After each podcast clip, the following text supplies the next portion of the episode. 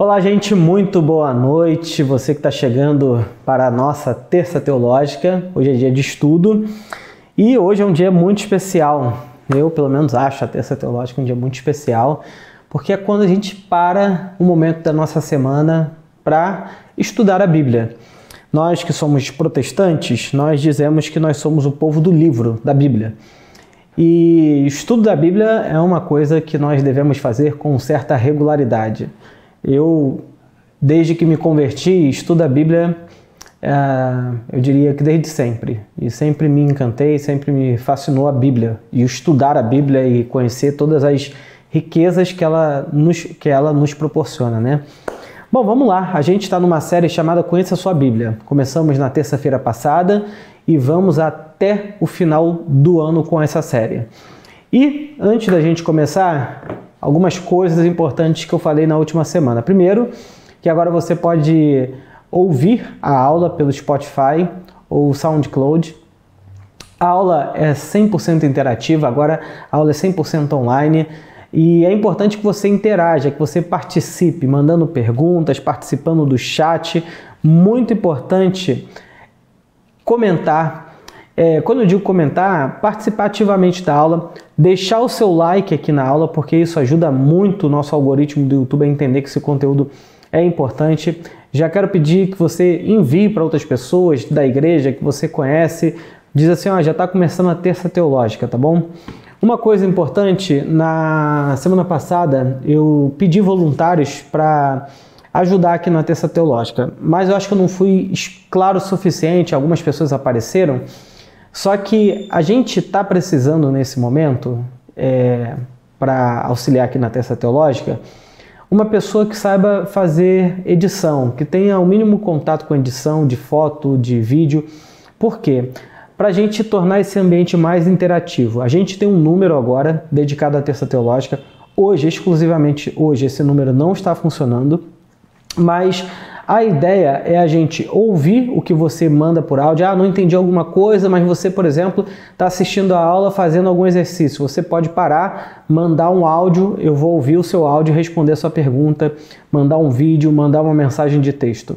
Então a gente precisa de alguém que saiba fazer essa edição, saiba mexer no computador fazendo edição para ajudar o Milton nesse momento de, de transmissão aqui da nossa aula. Bom, vamos lá. Semana passada começamos com o tema Conheça Sua Bíblia.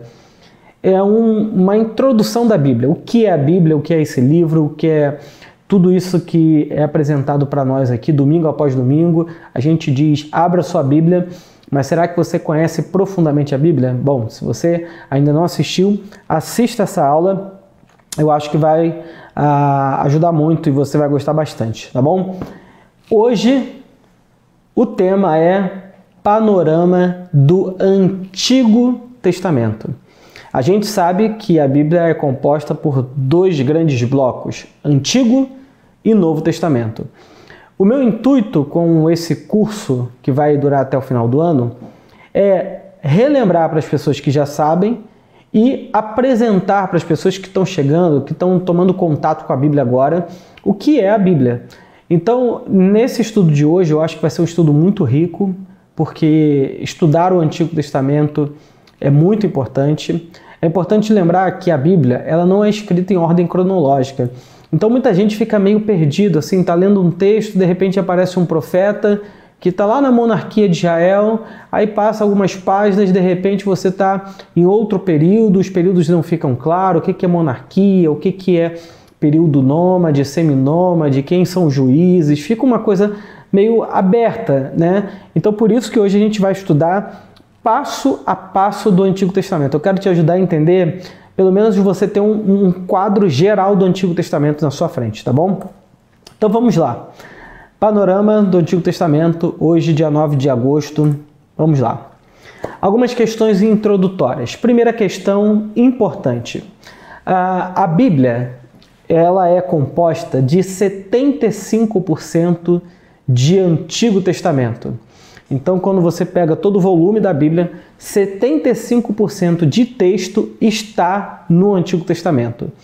Como vocês já viram na semana passada, o Antigo Testamento é basicamente um texto que foi escrito originalmente em hebraico, ok? Então, o hebraico é o idioma, digamos assim, oficial do Antigo Testamento e algumas pequenas partes em aramaico. Do livro uh, de Esther, do livro de Daniel, algumas pequenas partes em aramaico. Mas a maior parte, digamos 99,9% do livro, é, é, em hebraico. Por que, que é importante saber qual é a língua original do Antigo Testamento, porque isso nos ajuda a não cair em certos equívocos. Por exemplo, você pega uma palavra do Antigo Testamento como santo, palavra kadosh no hebraico. E você pega santo e vai para o dicionário em português entender o que é santo. Isso pode te ajudar. Mas entender que a Bíblia é escrita em outro idioma, em outro contexto, em outra época, nos ajuda a compreender melhor o texto, tá bom? E o que, que significa a palavra testamento? A gente sempre fala Antigo Testamento ou Velho Testamento. A palavra testamento significa aliança. Então, quando nós falamos de Antigo Testamento, nós estamos falando da antiga aliança. Isso é a aliança que Deus fez com Abraão e posteriormente com o povo descendente de Abraão, os israelitas. Ah, eu vi que a Ana Paula chegou aqui. Boa noite, Ana Paula. Seja bem-vinda à nossa aula. Por que estudar o Antigo Testamento é importante? Existe algumas pessoas que até pensam assim: bom, depois que Jesus apareceu, depois que Jesus pregou, por que, que é importante a gente gastar tempo estudando o Antigo Testamento, que é um texto enorme, um texto grande, um livro grande? 75% da Bíblia é Antigo Testamento, como já disse. Mas por que, que gastar esse tempo no Antigo Testamento? Bom, deixa eu dizer algumas coisas. É... O Antigo Testamento é, digamos assim, o palco, a base, o fundamento de tudo aquilo que vai aparecer no Novo Testamento. Se você não entende o Antigo Testamento, você não entende nem Jesus, nem sua vida e nem sua obra. Não tem como. Por exemplo, quando a gente fala assim, Jesus é o Cordeiro de Deus que tira o pecado do mundo, você só entende isso se você entender o sistema sacrificial de Levítico no Antigo Testamento. Cordeiro que tira o pecado, o Cordeiro de Deus. Então são palavras, metáforas, analogias que para que seja entendido, você precisa ter uma boa compreensão do Antigo Testamento, OK?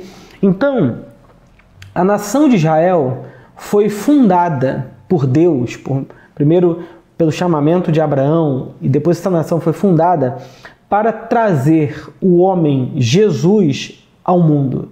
Jesus nasceu pela linhagem de uma hebreia, de uma judia chamada Maria. Então Deus propiciou esse palco para que por meio desse povo o seu filho pudesse nascer e pudesse encarnar na história. Então, assim, o ministério terreno de Jesus, o palco do ministério de Jesus, das pregações de Jesus, é Israel.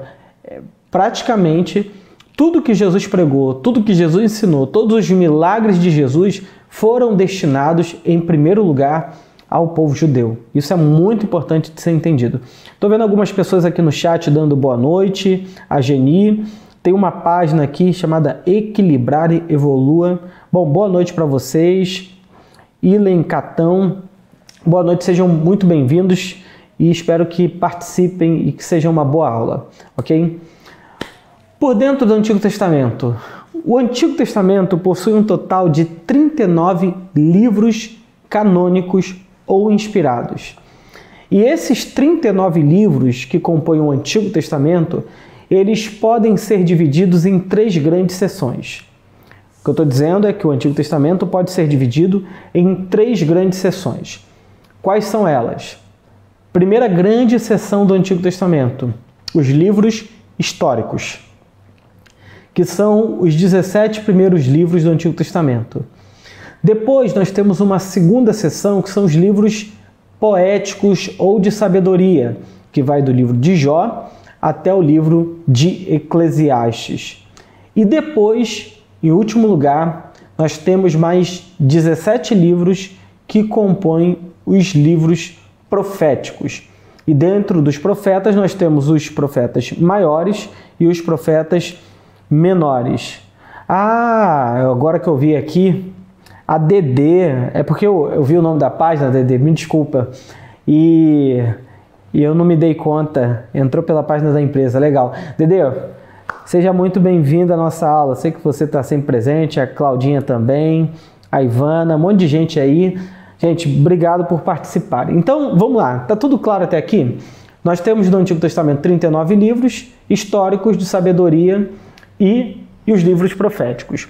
Como eu já disse, quando a gente fala de livros proféticos maiores e menores, o termo maior e o termo menor não se refere à qualidade ou importância do que esses profetas fizeram. O termo maior e menor significa ah, somente o tempo que eles exerceram o ministério profético. Então, os profetas maiores foram profetas, exerceram o ministério profético durante muitos e muitos anos, enquanto os profetas menores exerceram o ministério profético durante um curto período de tempo, como por exemplo Amós, que a gente sabe que exerceu seu ministério profético não mais do que seis meses. Porque lembre-se que no Antigo Testamento os ofícios eles não eram permanentes. Os ofícios, Deus dava o seu espírito àquela pessoa, ela cumpria um propósito e, se Deus quisesse, ele retirava aquele espírito e a pessoa deixava de exercer aquele ministério que ela tinha. Então, uma coisa importante aqui é que logo no começo da Bíblia nós temos cinco livros que nós chamamos de Pentateuco ou Torá, que são os fundamentos teológicos, doutrinários ah, e legislativos para a nação de Israel. Vamos lá. Curiosidades. Curiosidades. Coloquei um menininho aí muito bonito com uma lupa.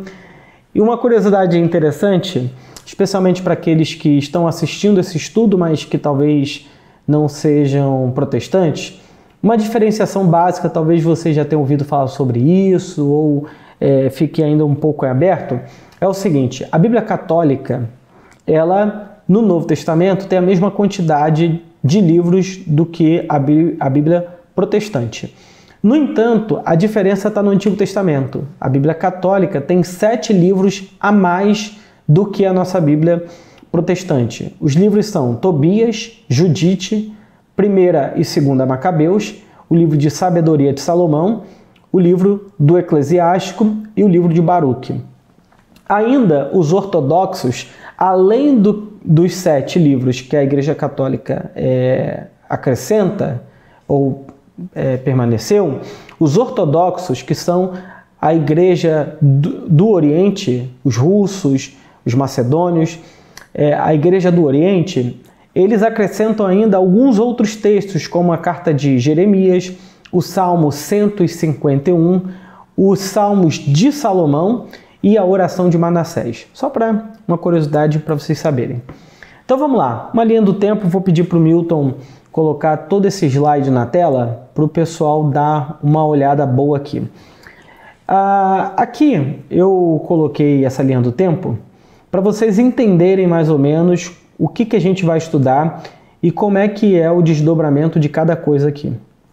A gente tem a criação, é, vocês estão vendo os períodos aí. Um pouco mais abaixo você tem o Reino do Norte e o Reino do Sul, o Reino divide. De um lado você tem o exílio na Síria, do outro lado o exílio na Babilônia. Esse quadro aqui é o que a gente basicamente vai estudar hoje, tá bom? Esses momentos da história do Antigo Testamento. Então, vamos começar. É, eu vou dividir esse estudo em 10 partes, 10 partes. Eu coloquei 9 aqui no slide, mas eu entendi que valia a pena acrescentar uma parte final aqui. Então esse estudo vai ter 10 partes, ok? 10 fases do Antigo Testamento. Você que gosta de anotar, você que gosta é, de tomar nota ou, enfim, é, tirar print da tela, então grave isso aí, 10 fases. Primeira fase do Antigo Testamento.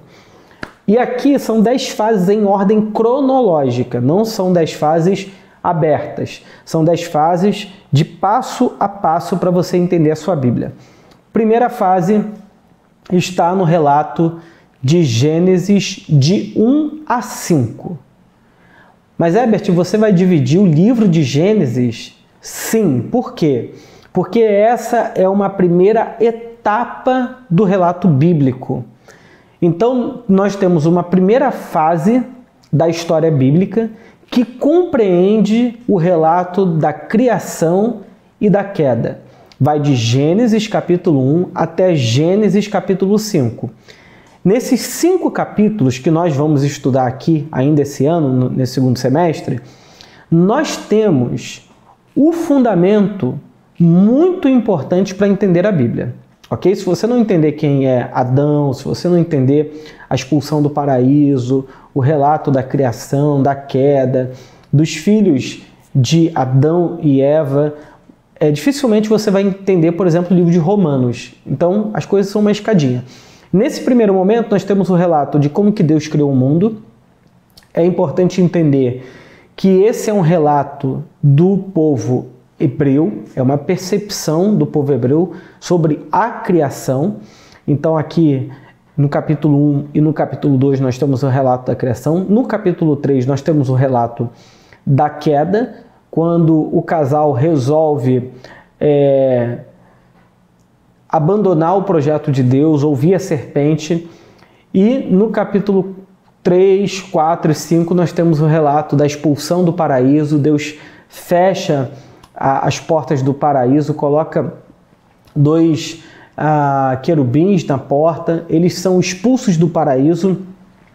Acontece o primeiro assassinato a, de Abel e Caim, né? Caim mata Abel, são irmãos, e a Bíblia vai relatar a descendência desse casal, ok? Então esse é o primeiro momento da Bíblia. Quando tu abre tua Bíblia, livro de Gênesis, capítulo 1 a 5, é isso que você encontra. Nós temos um segundo momento, ainda no livro de Gênesis, que vai do capítulo 6 até o capítulo 11. Então, eu estou dizendo para você que nós temos uma segunda fase na Bíblia que ainda permanece dentro do livro de Gênesis. Esse segundo relato começa com a história de um homem chamado Noé. Noé é um personagem muito importante do livro de Gênesis porque Noé é o homem que a Bíblia diz que Deus achou graça em Noé e Deus chama Noé para um projeto. Qual é o projeto? Deus fala assim: olha, a humanidade está em decadência, a humanidade está muito ruim e eu vou recriar a humanidade. Então Deus chama Noé e fala para ele o seguinte: Noé, você vai ter que construir uma arca, porque eu vou trazer um dilúvio sobre a terra. É como se Deus limpasse a terra para que ele construísse uma nova sociedade. Bom, Deus faz isso a partir da vida de Noé. Ao dilúvio, a família de Noé é salva. Deus coloca dentro da arca, é, quer dizer, Noé tem que colocar dentro da arca é, dois animais de cada espécie, macho e fêmea, para que depois eles se reproduzam. Termina esse relato, a humanidade ficou bem perfeita? Acabou o pecado no mundo? Não. A família de Noé começa a dar problema, até que chega lá na frente o ápice de um outro relato muito importante, que é o relato da Torre de Babel. Vocês estão vendo aí no slide é, uma, uma torre, né? Uma torre é, diferente. Mas de fato, de fato, a Torre de Babel é um zigurate. O que é um zigurate? É como se fosse um, um quadrado bem grande. É, você encontra isso no México, por exemplo, um zigurate. A Lidiane, minha esposa, foi ao México e ela me mostrou uma foto das pirâmides lá, né? E aquilo é um zigurate. O que, que era aquilo? Eram pirâmides que no topo dela se oferecia sacrifícios às, às divindades. Então, a Torre de Babel, ela é um momento importante na história bíblica, por quê? Porque a Bíblia diz que quando os homens construíram a torre, eles queriam tornar os seus nomes célebres para a posteridade. Isso é, eles queriam fazer deles mesmos os seus deuses.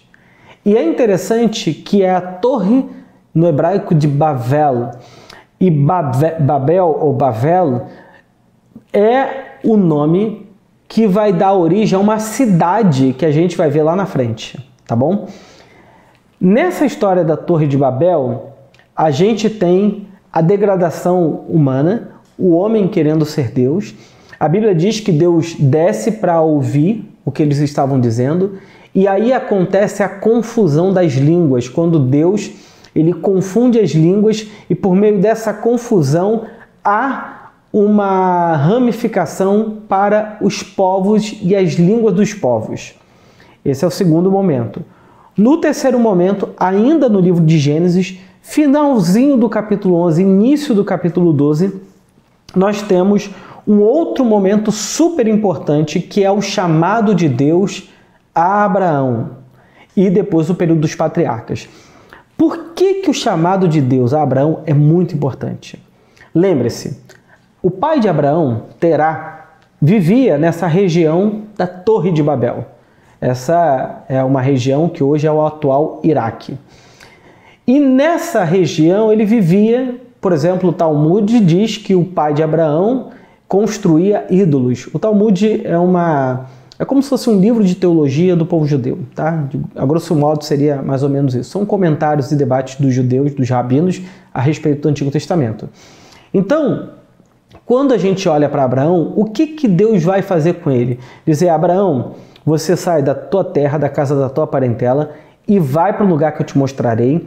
Eu farei de você um homem bendito, próspero, e eu vou fazer de você uma multidão, uma família muito numerosa, e mais do que isso, por causa da família de vocês, os outros povos da terra serão abençoados. Deus diz: em ti serão benditas todas as famílias da terra. O que, que Deus está fazendo aí? Lembrem-se que do capítulo 1 até o capítulo 11, nós temos um relato da degradação da história humana. Deus chama Abraão para que a partir de Abraão Deus criasse um povo. Esse povo nasce da família de Abraão e Sara. Os dois foram chamados por Deus, os dois receberam a bênção e os dois receberam o filho da promessa, que é Isaac. A partir dessa família, Deus vai recriar um povo, que esse povo terá uma aliança com esse Deus, Yahvé, né? Que Abraão ouve. Abraão é o primeiro a ouvir essa voz. É, é interessante que Abraão é o primeiro hebreu. A, a palavra hebreu significa aquele que anda, aquele que caminha. Então Abraão é a primeira pessoa a ouvir Deus e caminhar com Deus, andar com Deus. E a partir de Abraão, Deus então vai criar uma família, de uma família um povo, de um povo a gente vai ver logo mais. Então Abraão tem um filho chamado Isaac e depois ele tem um outro filho chamado Jacó. O nome de Jacó, e aqui nós estamos falando dos patriarcas da nação de Israel, Abraão, Isaac e Jacó são os pais desse povo, os patriarcas desse povo. E esse último, neto de Abraão, Jacó, ele vai ter um encontro com Deus e desse encontro ele vai ter o seu nome mudado. E é interessante que o nome de Abraão é mudado e o nome de Jacó é mudado e o nome de Isaac não. O nome de Jacó é mudado para o nome que dará origem ao povo. Jacó vai receber o nome de Israel. Israel. Ah, o povo de El, né? o povo de, desse Deus que estava se revelando a Abraão. Jacó vai ter 12 filhos, 13, 12 filhos. É, perdão, Jacó vai ter alguns filhos, e a partir do nome dos filhos de Jacó, que nós teremos o nome das doze tribos de Israel. Israel é o nome de quem? De Jacó, o neto de Abraão, que teve o um encontro com Deus, seu nome foi mudado, virou Israel. Então, quando a gente fala as doze tribos de Israel, num primeiro momento são os doze filhos desse homem chamado Israel. Essas doze tribos. Daí nascem as doze tribos. Bom, essa é a primeira fase e é assim que termina o livro de Gênesis, com o relato a partir do capítulo 12, só contando a história dessa família: Abraão, Isaac e Jacó. E no finalzinho nós temos a história de José, que é um personagem importante. Ele não vai ter o nome de uma tribo, mas os seus filhos, ok? Até aí tudo claro? Até aí tudo certo? Tá claro o que eu estou dizendo? Então, estamos na terceira fase dos patriarcas, é, livro de Gênesis. Viramos a página, nós temos um novo momento na história bíblica, que é a quarta fase, que é a libertação do povo. Herbert, eu entendi. Deus está criando um povo a partir de Abraão, do seu filho Isaac, de Jacó. De Jacó nós temos uma ramificação, 12 para as 12 tribos. Mas quando a gente vira a página, Gênesis capítulo 50, José está pleno no Egito, ele morre com toda a honra, a família de Jacó está muito bem, a família de Israel está muito bem. Vira uma página, o povo está escravizado no Egito, aquela família se tornou uma população extremamente numerosa, foram escravizados no Egito. O que, que aconteceu? Acontece o seguinte: quando você vira a página de Gênesis 50 para Êxodo 1, que é o segundo livro da Bíblia, ali se passaram cerca de 400 anos. Isso mesmo. De uma página para outra, de um livro para o outro, 400 anos se passaram. Nesses 400 anos, José, que tinha um respeito de Faraó, havia morrido. Surgiu um novo Faraó que não conheceu José, porque, gente, a gente tem que pensar que nos povos antigos é, havia muita rivalidade, muita, muita competição por espaço de poder, coisa que não existe hoje. Mas naquela época era, era sanguinário o negócio. Um envenenava o outro, um apagava a memória do outro. Os registros que tinham a respeito de uma pessoa eram queimados para não lembrar nem do nome, nem da família daquela pessoa. Uma possibilidade é essa de ter surgido um novo faraó que não quer lembrar dos seus antecessores, que dá um sumiço no relato de José, por exemplo, né, de sua família, ele foi governador do Egito, e surge um novo faraó. Esse novo faraó vê que os hebreus estão se multiplicando muito, estão tendo muito filho, muita família. O que, que eles fazem? Os egípcios subjugam os hebreus e os escravizam. É importante entender que essa escravidão aqui, ela era uma escravidão voltada para o trabalho e para a construção das pirâmides do Egito. As pirâmides do Egito, elas não tinham só uma função de, de uma casa, elas eram um lugar sagrado, era onde os deuses eram colocados. Então cada faraó construiu uma pirâmide dedicada a uma divindade. E os hebreus foram vivendo dentro desse contexto, crescendo, acostumado com aquela com aquele paganismo, com aquela adoração a outros deuses, aos deuses egípcios, e crescendo naquele mundo. É, e é interessante que a construção das pirâmides estão de pé até hoje, né? E foram construídas por mão de obra escrava e mão de obra escrava ou escravizada desse povo que Deus havia chamado os hebreus. E aí tudo vai mudar com o nascimento de um menino chamado Moisés. Em hebraico, Moshe, Moisés.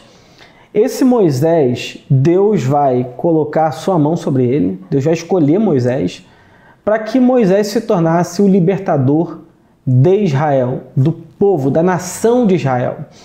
É importante dizer o seguinte: nesse momento aqui do livro de Êxodo, não existia a ideia de uma nação instituída, organizada. Era um povo, era uma família muito grande, os hebreus, né? Então Moisés, ele tem uma coisa que pode parecer um acidente, mas é muito importante. A sua mãe, porque o que acontece é o seguinte, Faraó diz o seguinte, olha, toda criança que nascer aqui no, no, no Egito, vocês têm que matar, não, não pode viver. E aí a mãe de Moisés pega o seu filho e coloca no rio Nilo. E lá no rio, o bebê vai, vai correndo o rio. E quem está tomando banho lá na frente? A filha do faraó. Ela pega aquele bebê, cuida daquele bebê como sendo seu próprio filho. É como se Deus estivesse pegando assim. É, um, um, é, já ouviu a história do cavalo de Troia? Ele coloca um cavalo de Troia dentro do Egito. Moisés vai crescer com a melhor educação do Egito, um homem culto, um homem que conhecia os pactos sociais do Egito, um homem que conhecia o faraó, porque foi criado como neto dele, sabendo que não era, porque ele era um hebreu e, e Deus também sabia disso, né? Então Deus vai chamar esse homem chamado, é, esse menino que vai crescer no Egito, chamado Moisés. Foi de imediato? Não. Ah, essa quarta fase aqui é marcada por três fases da vida de Moisés, três fases de 40 anos. Os primeiros 40 anos, Moisés está vivendo no Egito como um príncipe de Faraó, um homem muito importante. Ele vê um soldado egípcio maltratando um, um hebreu, fica indignado, vai lá, entra numa luta e mata o soldado egípcio, e por causa daquela morte ele foge para o deserto. Primeira fase. Segunda fase é Moisés no deserto, vivendo como um homem que vai para vai o deserto, se encontra lá com uma mulher, ele casa com ela, seu sogro Jetro, ele cuida das ovelhas, ele vai tocar uma vida mais pacata lá no deserto com a sua família. E aí acontece a terceira fase, que é quando Deus chama Moisés e ele vai então ter que voltar para o Egito o chamado de Deus para Moisés é dizendo o seguinte: Moisés, eu vi o sofrimento do meu povo e eu estou te chamando para libertar o meu povo do Egito. Essa terceira fase da vida de Moisés é a fase do Moisés libertador, que vai durar também 40 anos. É nessa fase que nós lemos o relato das 10 pragas, que para a mentalidade dos egípcios são 10 divindades que o deus Yahvé estava se mostrando mais poderoso do que esses outros deuses. É interessante a pergunta de Moisés, né? É, quando ele vê a sarça pegando fogo, Moisés pergunta qual é o teu nome? Porque Moisés foi acostumado no Egito a lidar com muitas divindades. Ele quer saber qual é a divindade que está falando com ele, qual delas. E Deus é bem claro dizendo o seguinte: Eu sou o que sou. Deus fala um nome que é o tetagrama sagrado, Yud He Vav He. É, eu falo esse nome porque na verdade não é um nome, são quatro letras do alfabeto hebraico, Yud, Re, Vav, Re, que basicamente significa eu sou o que eu quiser ser, ou eu serei o que serei. Deus não tem um nome, isso não é um nome próprio. Pelo menos, segundo os estudiosos do Antigo Testamento, a pronúncia do nome que Moisés ouviu se perdeu porque provavelmente eles tinham tanto temor de falar o nome é, que eles pararam de pronunciar. Ah, hoje, nas comunidades judaicas, se usa o Eterno, ah, o Senhor, El Shaddai, mas não se usa o nome do tetagrama. Né? E aí, Moisés, junto com aquela nação de hebreus, vence Faraó, vai para o Mar Vermelho, Deus abre o Mar Vermelho, eles atravessam e aqui nós temos um período muito importante, os 40 anos que esse povo viveu no deserto. Por que, que esse período é importante? Porque toda a legislação, tudo que o povo judeu tem a respeito, leis cerimoniais, como é que faz o culto, como é que faz o sacrifício, como é que é a roupa do sacerdote, como é que se limpa o altar, como é, tudo isso é dado nesse período. Toda a legislação moral do que, que eu posso, o que, que eu não posso, qual é o meu limite em relação ao outro, se o outro me roubar, se o outro me ofender, se o outro me matar, se o outro matar alguém, como é que funciona essa legislação? Toda a estrutura do Antigo Testamento a nível de leis, de Torá, de ensinamento de Deus para o povo foi dado no deserto. Esse período de 40 anos do deserto é extremamente importante para a vida desse povo que vai se construir ali na frente. É, é importante entender o seguinte: os 40 anos do deserto são 40 anos de milagres extraordinários. O maná, a coluna de fogo que os cercava à noite, a nuvem que os cobria é, durante o dia para eles não sentirem tanto calor. Moisés é o legislador de Israel, ele tem a tarefa é, de receber as tábuas da lei e comunicar ao povo. ele tem a tarefa de fazer o povo lembrar desses mandamentos, dessas leis. Então, tudo aquilo que a gente encontra do livro de Êxodo, especialmente do capítulo 12, as festas bíblicas, Páscoa, Pentecostes, é, Sukkot, Festa dos Tabernáculos, todas essas festas são ordenadas de Êxodo até o livro de Deuteronômio. Então, basicamente, do Êxodo 12 ali até o final de Deuteronômio são as ordenanças e mandamentos de Deus para o povo. O livro de Levítico é um livro basicamente que fala das ordenanças cerimoniais, do sacrifício, do que o povo pode, do que o povo não pode. É em Levítico que você encontra os mandamentos de Deus dizendo que não pode comer é, camarão, de que não podia é, é, é alterar, por exemplo, a, os grãos, não podia fazer. Bom, esqueci o nome que, que se dá quando altera o DNA dos grãos. Deus fala que não pode fazer isso. As ordenanças, por exemplo, em Êxodo e Deuteronômio, que Deus dá de como tratar o estrangeiro, de como tratar a terra, de como cuidar dos animais, de como cuidar das pessoas que passavam fome, dos órfãos, das viúvas. Todos esses mandamentos são dados para a nação de Israel nesse período do deserto. Então, esse período é central. Por quê? Esse período é como se fosse a base de toda a legislação, de tudo que eles precisavam para viver depois. A gente chega então na quinta fase. A quinta fase compreende a partir do livro de Josué. Moisés morre, ele não pode entrar na terra prometida. Ah, ele então vai ter que passar o cajado para o seu sucessor Josué. Bom, basicamente toda a geração que saiu do Egito morreu no deserto por causa da murmuração, por causa é, de reclamar de Deus, de reclamar de tudo. Essa geração toda morre no deserto. Josué, filho de Num, vai então liderar esse povo a partir de agora. Josué, diferente de Moisés, Moisés foi um líder político importante.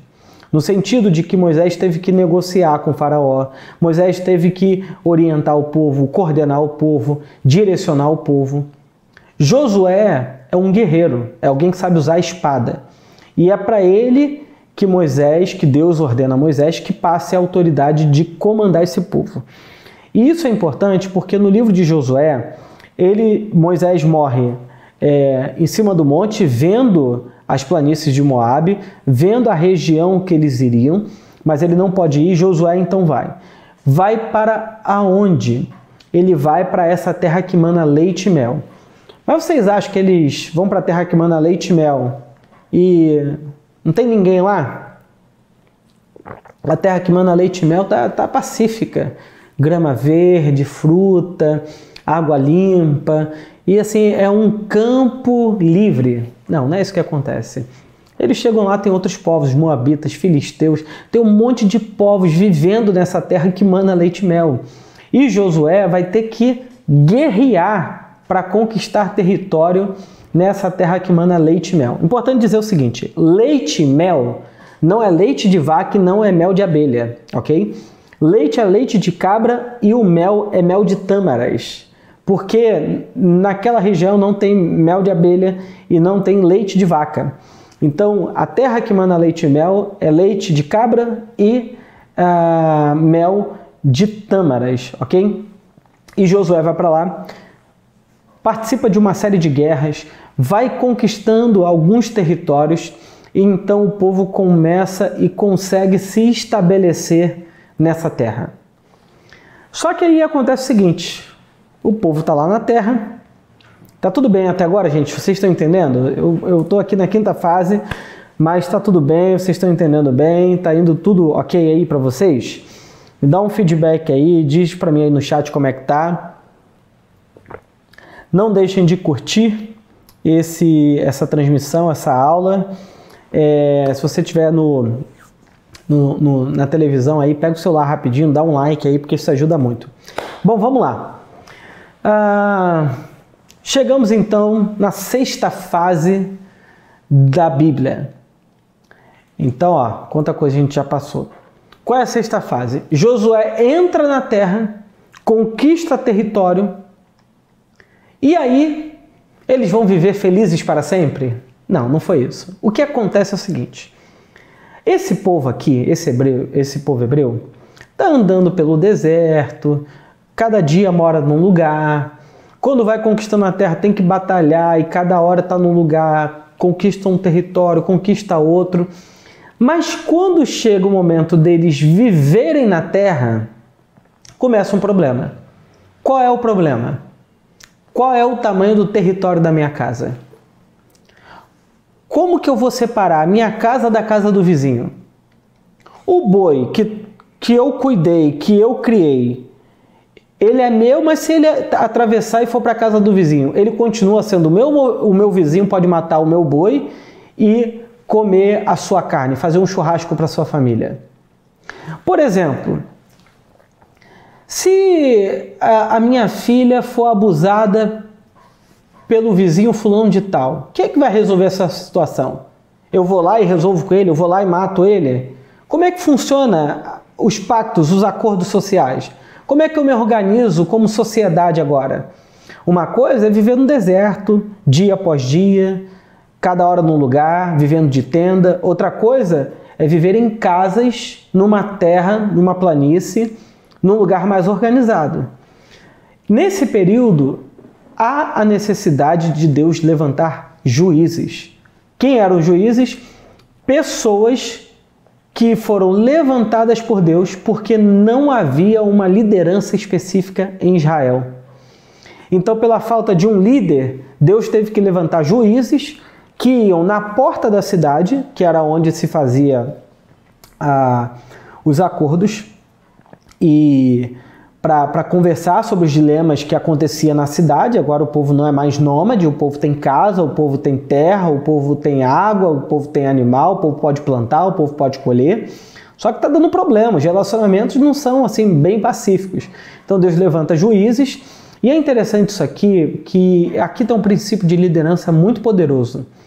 É, quando a gente está num lugar, seja na nossa casa, seja na igreja, seja na empresa, que todo mundo acha que é líder de tudo, dá problema. Por isso que liderança é uma coisa tão importante, tanto para uma igreja, quanto para uma casa, quanto para uh, uma escola, para um hospital.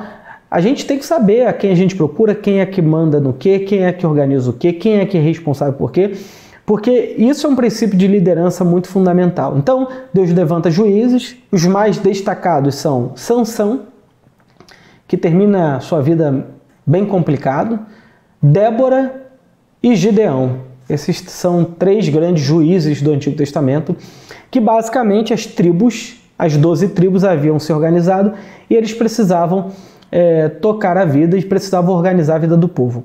Esse povo por estarem vivendo, eles não estão vivendo sozinhos, isso é importante ser dito. Eles não estão na terra que manda leite e mel sozinho, livre e confortável. Eles estão convivendo com outros povos, filisteus, moabitas. Então, vira e mexe dá uma guerra aqui e acolá. Por exemplo, Sansão, no final da sua vida, mata um monte de filisteu. Quem são esses filisteus? Pessoas que não estavam vivendo confortável com o povo de Israel vivendo ali na terra deles, né?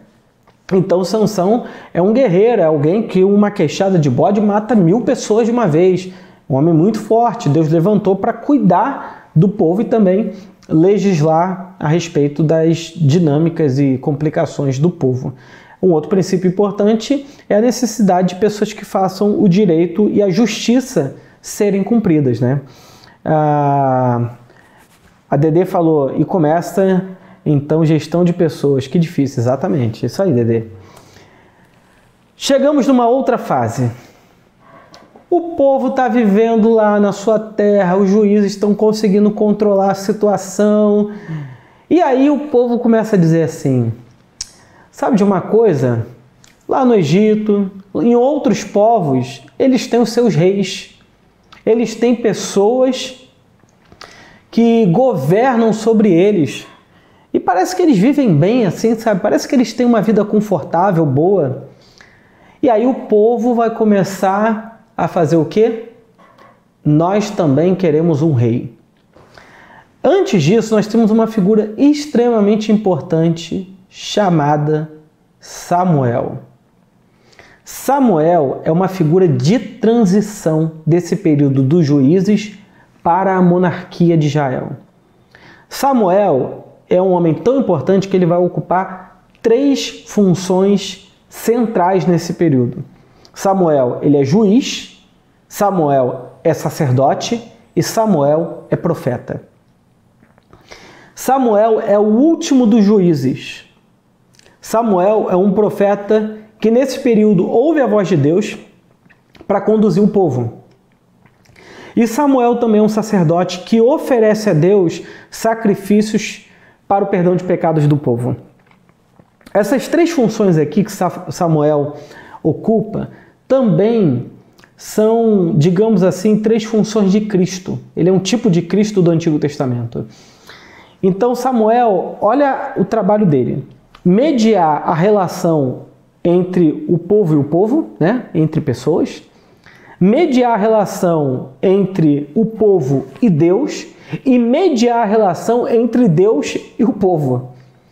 Então, ele é uma figura muito importante para o Antigo Testamento e não é à toa que o seu nascimento é de maneira milagrosa, extraordinária.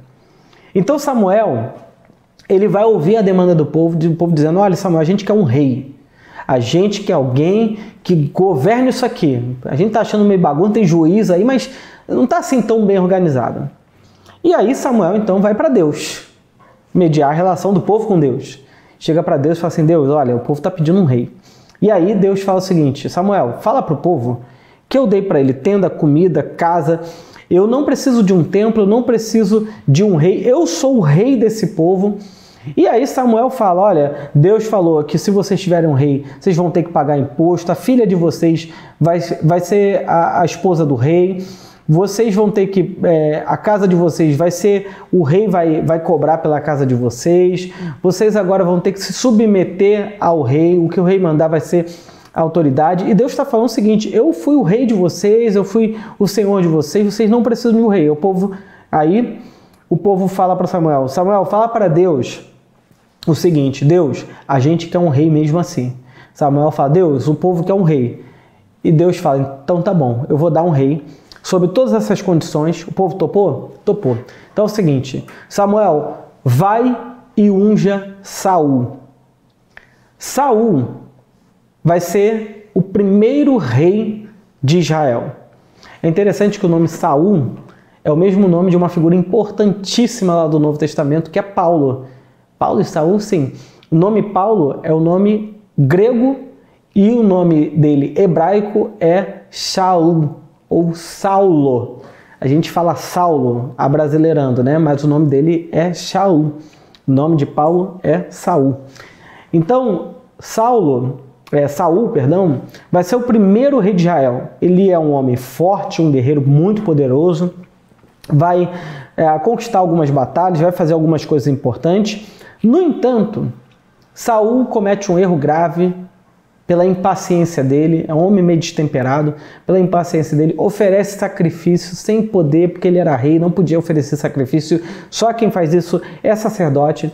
E aí começa todo o problema. Deus rejeita Saul, tira o seu espírito dele, e Deus fala para Samuel o seguinte: Samuel, olha só, eu rejeitei Saul por causa disso, e agora você vai ter que levantar um novo rei para Israel. Você vai lá na casa de Jessé, pega o chifre de carneiro, coloca óleo e você vai ungir o rei. Samuel, temendo Saul, vai faz um caminho diferente, porque lembra o seguinte, Saul é um rei muito forte, muito destemperado. Tem um relato que a Bíblia diz que está ele, Saul, Davi e Jonathan na mesa. Saul de repente dá uma crise neurótica nele, ele pega a lança, fica com raiva de Davi, taca para cima de Davi, Davi corre e a lança crava na porta, quase mata Davi e Davi tem que ficar fugindo. Então é um homem meio desequilibrado, né? E aí Samuel vai lá na casa de Jessé ungir o rei Davi, o novo rei de Israel. E aí Samuel vai procurando os filhos de Jessé, Deus vai falando, não é esse, não é esse, não é esse, não é esse. Aí o pai lembra: ah, eu tenho um filho que está lá no campo cuidando das ovelhas. E aí Deus fala para Samuel uma coisa que a gente tem que gravar. Samuel, eu não vejo como homem, eu vejo o coração. Chega lá em Davi, Deus disse: É esse, menino ruivo, novinho, bonitinho. Deus então unge Davi com óleo e ele é ungido para ser o novo rei de Israel. Ele se torna o rei no dia seguinte? Não, leva muitos anos para ele se tornar o rei.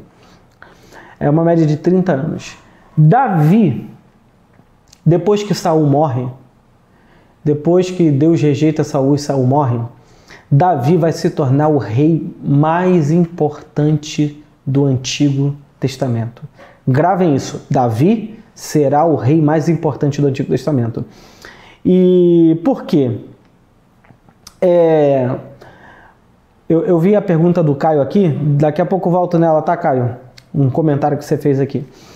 Davi, ele é o homem que respeitou a autoridade de Saul, um outro princípio muito importante. Respeito à autoridade, respeito a pessoas que estão em funções distintas e de autoridade sobre a gente, um outro princípio de liderança que a gente nunca pode perder. Davi, apesar de ter sido ungido, apesar de ter todas as qualidades para matar Saul, ele não faz e diversas oportunidades ele tem, ele não faz. Saul morre. E Davi, ele passa um longo período, viveu fora de Israel, viveu períodos muito complicados da sua própria vida por causa de Saul, por causa da perseguição de Saul. E aí Davi, ele faz uma coisa muito importante. Qual é a coisa importante? Ele conquista todos os territórios. Não tem mais é, filisteus, amalequitas, jebuseus, aqueles povos pequenos que estavam ao redor de Israel. Davi conquista todo mundo, mas, sobretudo, um lugar muito importante que Davi conquista, que é a cidade de Jerusalém. Eu, eu diria para você o seguinte: um dia tira para ler essa história de como que Davi conquistou a cidade de Jerusalém. Eu não vou dar spoiler não, está na Bíblia, é um livro é, que foi recém-lançado aí há dois mil anos. Mas leia, essa história é fantástica.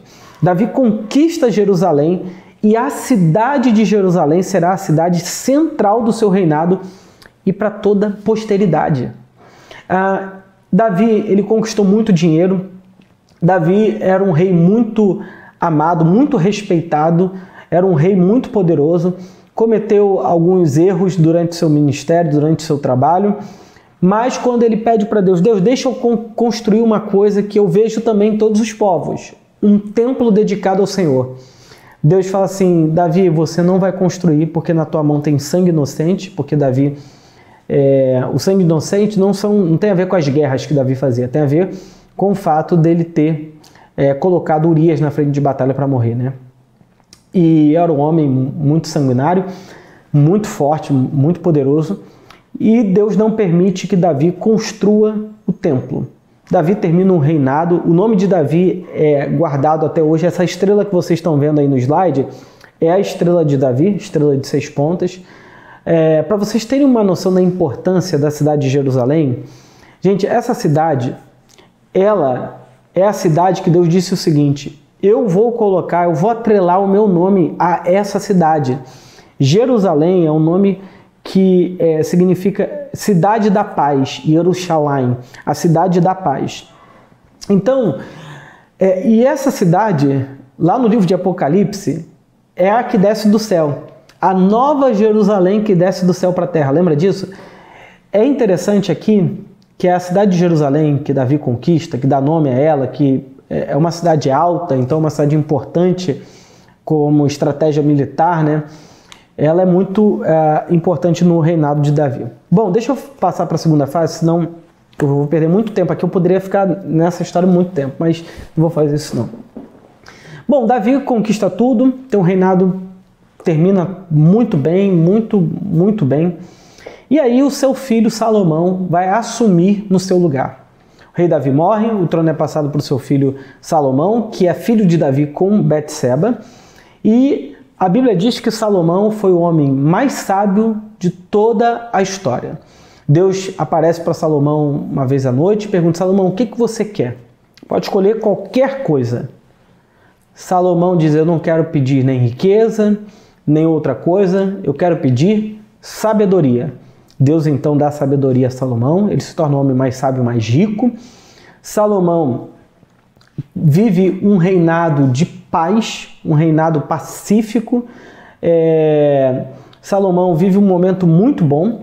Algumas pessoas vão dizer, pelo fato dele ter sido casado com a filha do faraó, isso está em 1 Reis 3.1, as pessoas vão dizer que, de certa forma, o Egito também protegia Israel, porque a filha do homem mais importante do mundo antigo está dentro da casa de Salomão. Então ninguém queria arrumar guerra com o reinado desse cara, ninguém queria arrumar problema com Salomão. Salomão, ele recebe a autorização de Deus para construir o templo. Salomão constrói o templo mais magnífico da sua época, com ouro, prata, pedras preciosas, bronze, com muita riqueza, muita beleza, um lugar extremamente extraordinário, bonito, belo, enfim. E Salomão também tem a ele atribuído os livros de Cantares, que ele escreve para Sunamita, a mulher por quem ele foi apaixonado, o livro de Provérbios e o livro de Eclesiastes. No entanto, Salomão termina a vida muito mal, pelo fato de ele ter se casado com um monte de mulher. Esses casamentos, muitas das vezes, são casamentos políticos, né? Então ele se casou com muitas mulheres que vinham de outros povos, mulheres que Deus havia ordenado para o povo de Israel que eles não deveriam se casar. Salomão casa com um monte de gente. É, e aí ele começa a permitir de maneira meio licenciosa idolatria no meio do povo de Israel. Ele tenta matar uma pessoa que daqui a pouquinho a gente vai ver que foi Jeroboão. Não dá certo.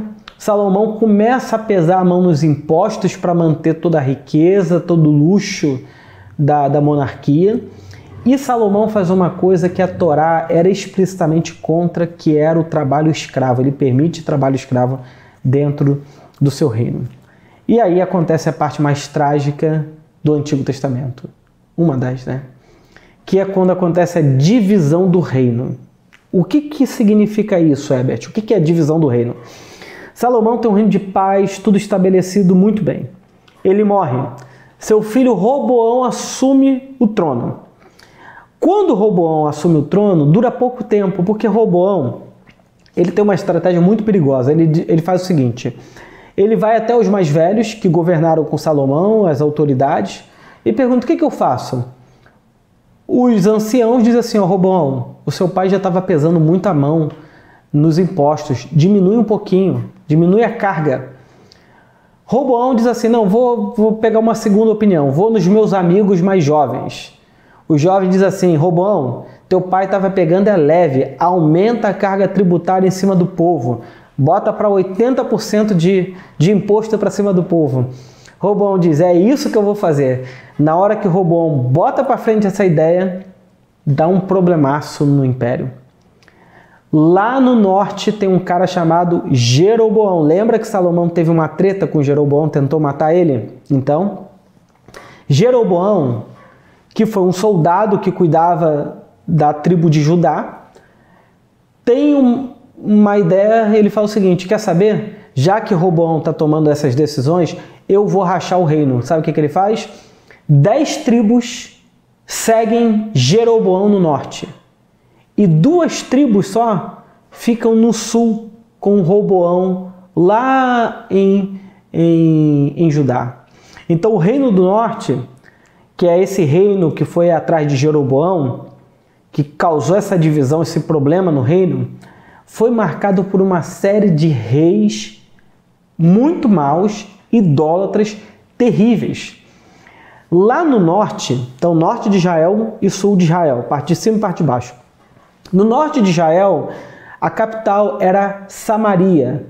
Lá em Samaria tinha altares proibidos, idolatria da com pau e é lá que nós teremos os profetas Elias, o profeta Eliseu. Então, no norte nós temos profetas, Elias, Eliseu, mas esses profetas do norte não têm nem cânon, eles não têm texto na Bíblia Sagrada, a gente não tem o livro de Elias, o livro de Eliseu. E no sul de Israel, nós temos duas tribos que sobraram, a tribo de Judá e a tribo de Benjamim. No, no, sul também tiveram reis maus e que permitiram algumas práticas muito ruins. Mas no sul estava o templo e no sul todos os profetas têm cânon. Começou uma guerra entre norte e sul. O norte tem o templo e o sul não tem templo. Mas o norte tem água e o sul não tem água. E aí começa água potável, né? E aí começa um conflito entre norte e sul. Uh, e aí você entende, quando a gente chega lá na frente, o conflito, por exemplo, uh, com Jesus ser do norte. Alguma coisa boa pode vir é, da Galileia? Pode vir alguma coisa boa de lá? Por quê? Porque no norte era muito mal visto, eles viviam muito perto dos pagãos. Os samaritanos, lembra da história da samaritana, que ninguém quer ter os samaritanos por perto? Bom, toda essa história com os samaritanos vem desse período, eles praticam idolatria, eles têm uma religião muito misturada com os outros povos, enfim, uma série de problemas. Então o reino agora está dividido, está rachado. Por causa dessa divisão no reino, a gente tem um outro problema. Deus manda profeta, diz se arrependam, muda o caminho, volta para a lei, volta para a aliança, volta para o pacto. O povo não ouve, não ouve, não ouve. O profeta Isaías repreendendo o povo, o profeta Abacuque repreendendo o povo, o profeta Amós repreendendo o povo. Tudo isso no período da monarquia, norte e sul. Tem os profetas do norte profeta do sul. E o povo nem aí. Até que Deus diz: chega, e aí no ano de 722 a.C., a Assíria invade o norte de Israel, lá em cima, detona todo mundo e leva todo mundo para o cativeiro. E acabou.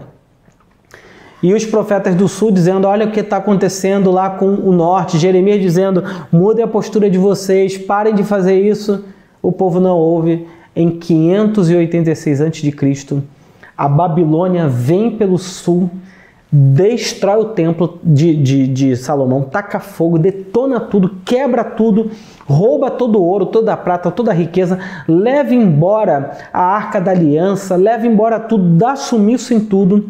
E essa outra parte, então, também é levada para o cativeiro. Norte e sul de Israel levados para o cativeiro. Um para o cativeiro da Síria e outro para o cativeiro da Babilônia. Pergunta: por que, que eles foram para o cativeiro? Porque eles estavam recebendo a maldição da lei descrita em Deuteronômio do 28 em diante. Quando eles quebrassem a lei, eles receberiam a maldição da lei. Se você ler lá em Deuteronômio, lá quando Moisés ainda estava com o povo, Deus disse: Olha, eis que põe de você a bênção e a maldição. Se você escolher a bênção, vai dar tudo certo. São, serão prósperos, ricos e tudo mais. Se escolher a maldição, vocês serão cativos. Uma das partes da maldição da lei era o cativeiro. Era esse povo de novo voltar para a escravidão. Aí a gente pergunta, Ebert, para onde eles foram levados? Para a Babilônia. Hoje é atual Iraque. E onde fica a Babilônia? O mesmo local de onde Abraão foi tirado. De Ur dos Caldeus da Torre de Babel. Lembra disso? De Babel? Deus pega esse povo que começou com Abraão e disse: Abraão, sai daí, vai para o lugar que eu vou te mostrar, e leva esse povo de volta para o início de onde Abraão começou, antes de ter contato com Deus. Chegamos então na última parte. A última parte é o período que Deus anuncia a redenção para Israel e diz o seguinte: Eu vou levar vocês de volta para a terra de vocês. Nesse momento haverão três retornos. Três retornos é o que a gente chama de pós-exílio. Eles passaram anos, cresceram lá. É importante entender que eles cresceram, construíram família, construíram casa. Muita gente que cresceu na Babilônia começou a trabalhar na Babilônia, ganhar dinheiro e, bom, haverão três retornos para Jerusalém. Jerusalém fica onde? No sul de Israel. Primeiro, com Zorobabel, no ano 538 a.C. Depois, com Esdras, 458 a.C. E depois, com Neemias, o famoso Neemias. Neemias. Então, haverão três retornos para Jerusalém, né? E as dez tribos do norte, para onde que elas foram? Quando voltaram do exílio? Nunca. As dez tribos do norte se perderam. Nunca mais voltaram do exílio. Ou as, que, as famílias que quiseram voltar se misturaram. Não dá mais para saber. Por isso que hoje a única tribo que a gente tem a linhagem sanguínea até hoje é a tribo de Judá. As outras tribos, ninguém mais sabe quem são quem. E alguns pontos importantes aqui para a gente pensar. Quando eles voltam, a terra não era mais deles. Ah, eles voltaram para Jerusalém, Herbert. Bom, Jerusalém é uma concessão que o império é, dos, dos medopersas estão dando para eles viverem lá. Ah, por que Medo-Persa foi Babilônia? Como é que essa confusão toda? Deixa eu explicar. A Babilônia foi vencido pelo império de Artaxerxes, que são os Medo-Persas, né? Persas e Medo-Persas. Depois, esses Medo-Persas serão vencidos por Alexandre e com, com os gregos, e depois os romanos vencerão os gregos. Isso aí no Novo Testamento, semana que vem a gente vê um pouco. Então, havia um sentimento que, mesmo voltando para sua terra, mesmo voltando para casa, de que agora eles teriam que pagar imposto, mesmo tendo reconstruído o templo com Zorobabel lá em 538, o sentimento que eles tinham que esse templo não tinha a glória do templo de Salomão, de que o que eles estavam vivendo aqui não tinha a mesma pujança, porque eles eram escravos ainda, eh, escravos não, eles estavam submetidos ainda a um outro império. O povo não era livre, a, a, a nação de Israel não tinha mais liberdade. Eles teriam que, a partir daquele momento, continuar subjugado a um outro povo, aos medopersas, persas, aos gregos, aos romanos, e foi assim durante toda a sua vida. Até que, recentemente, em 1949, é, a ONU, depois de todos esses anos, em um acordo das Nações Unidas, declara que aquele território é território israelita. E aí é a primeira vez, depois do, do, do exílio, que eles vão voltar para a terra de Israel como sendo terra deles. Porque no período de Jesus eles estão submetidos aos romanos. Nesse período aqui, aos persas. Então eles voltam com um sentimento que é Será que o exílio, será que o cativeiro acabou de verdade? E o sentimento é que não tinha acabado. Então o Antigo Testamento ele se encerra com uma expectativa de um novo êxodo. Êxodo. Assim como foi o êxodo lá de Moisés, 1500 anos atrás, que Deus de maneira extraordinária tira o povo ah, do Egito, o sentimento que eles tinham é que nós ainda precisamos de um novo êxodo, de uma nova libertação, porque a gente voltou para a terra, mas a terra não é nossa e fica aquele sentimento de que aquele lugar ainda não era deles de verdade. Então, como é que termina o Antigo Testamento?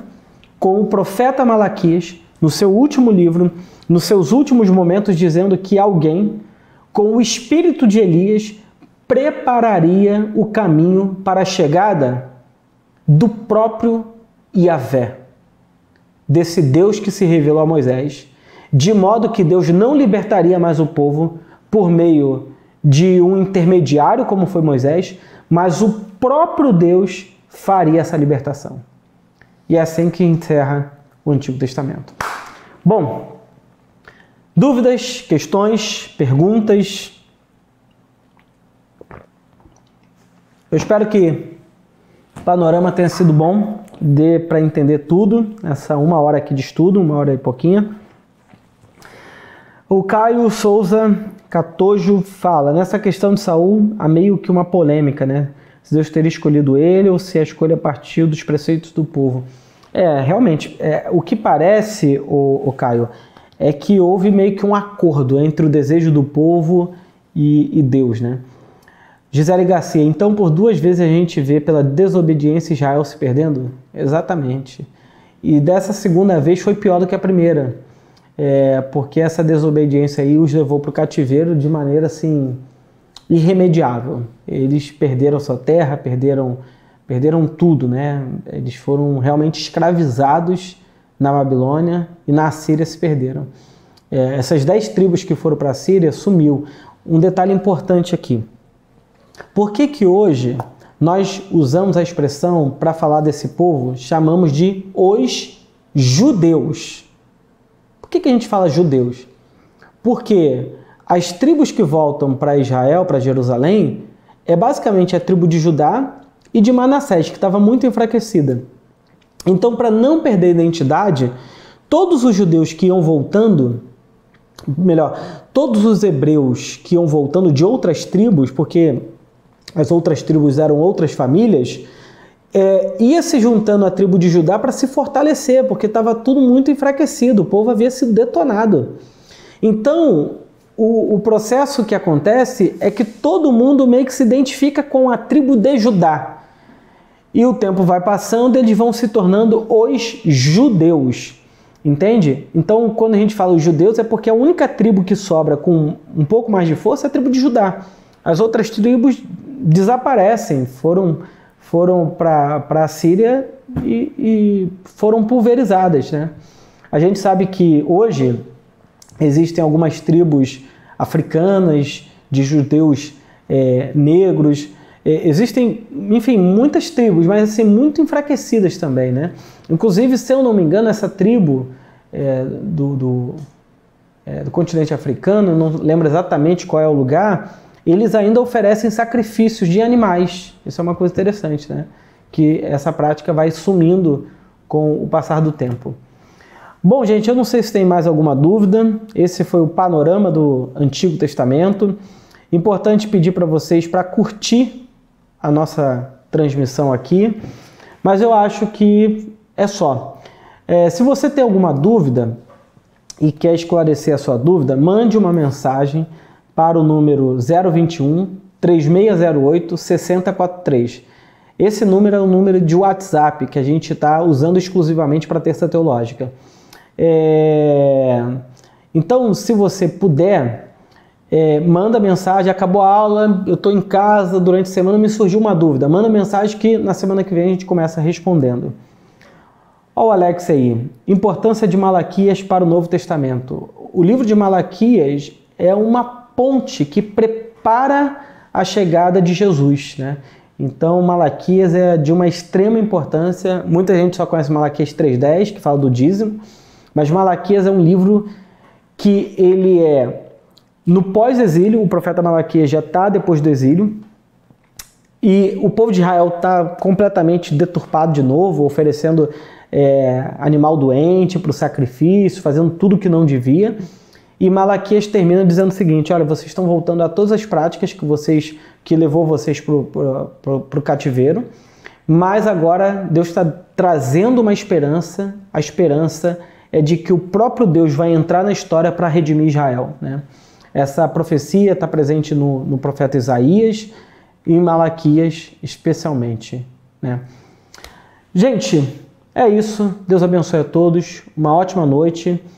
Lembrando que sábado, sexta-feira tem jump, sábado nós temos encontro de jovens aqui na igreja, 19h30. E domingo nós temos culto tanto pela manhã como à noite, culto às 11 e culto às 18 horas. É isso. Até semana que vem, terça-feira que vem, estamos aí para estudar panorama do Novo Testamento. Até lá, tchau, tchau.